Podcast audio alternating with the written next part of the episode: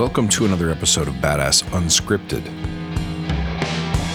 Thank you for joining. Thank you for being a true believer. I appreciate having each and every one of you here. Listen, why not go to badassagile.com and sign up for my weekly inspirations, my newsletter? Because you know what? You need constant inspiration. I always say that. In fact, I was reading some Stoic philosophy recently, and I've read this part a couple times, but it always sticks out with me. And the idea is is it better to read an entire library or to focus just on a small number of really effective, impactful books? The question is what good comes of having read everything that you could possibly read? I mean, you'll never get through everything ever written. So it's not about finishing all of the work.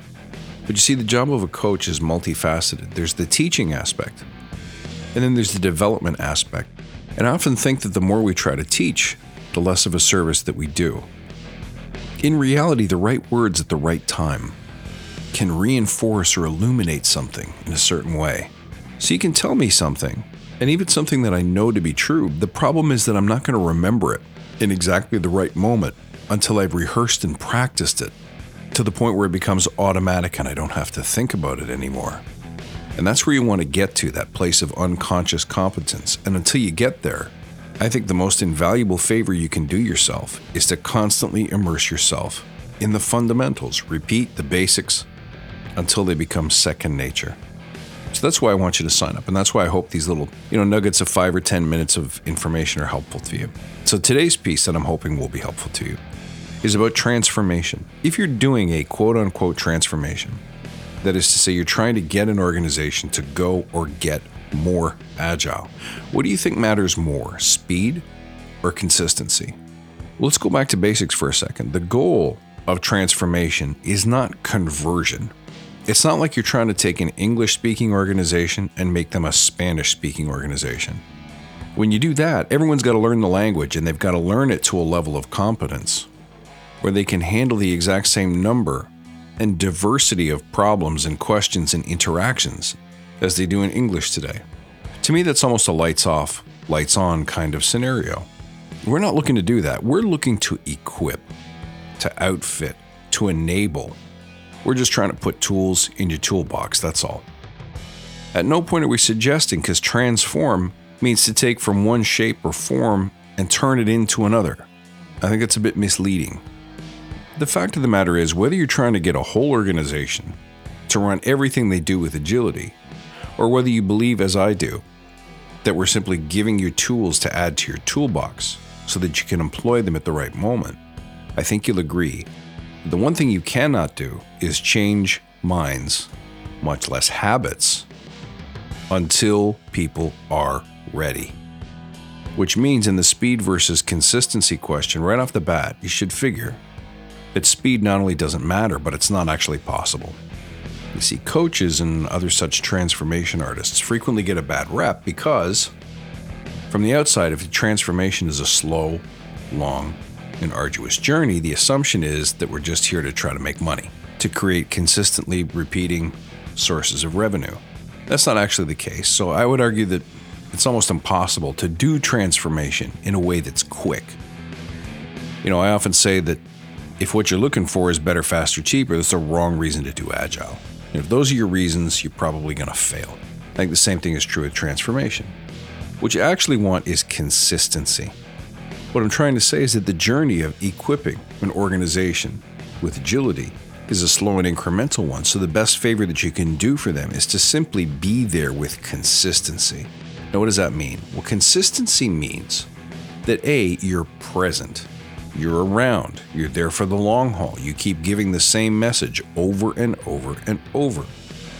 It simply means that you're available. Yes, you're teaching. But the wrong way to go about it is to force that on individuals.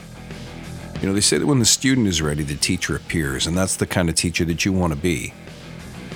And in that time, when not everyone is ready for the message all at once, what you're essentially doing is trying to spread fire. You're going, you're preaching, you're teaching, you're speaking, you're meeting people. You are offering your service, but you're not forcing it. And what you want to do also in that time is to observe. What does the landscape look like? Who are the people? Who are the players? What do they want? Write this stuff down. Have a map in the same way that a, a sales team has a list of, of their funnel, of their prospects. Identify the key players. What do they value? What do they need? How could this help them? What conversations have you already have? What conversations should you have next? You should be tracking all of these relationships within the organization so that you can foster and harvest them over time. But sitting around and observing and documenting is not enough. You have to be incrementally improving your client's organization. What that means is that as you're having these conversations and building these relationships and observing, what you're actually doing is making sure that you're ready for opportunity when it strikes. So the moment you have a conversation, you should be looking for a chance to inject yourself in your service and bring them some actual agile practice for them to use and take away if you've done your homework and you're fostering the relationships based on value, you should be smart enough to find a way to give them something that actually works for them, that they like using. This should save them time. This should simplify their lives. This should get them different results than what they've been getting. And then finally, as you start implementing and incrementally adding value to the organization, you too should be adapting and customizing.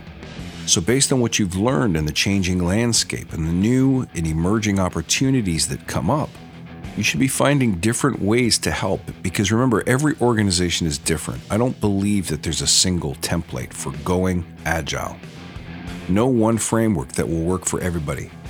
Cost of one such framework is so incredibly high, so much process overhead, so many things that we don't need or can't use, that you're better off spending that time observing orienting, and then hypothesizing and testing and failing and measuring and repeating what might work for different parts of the organization.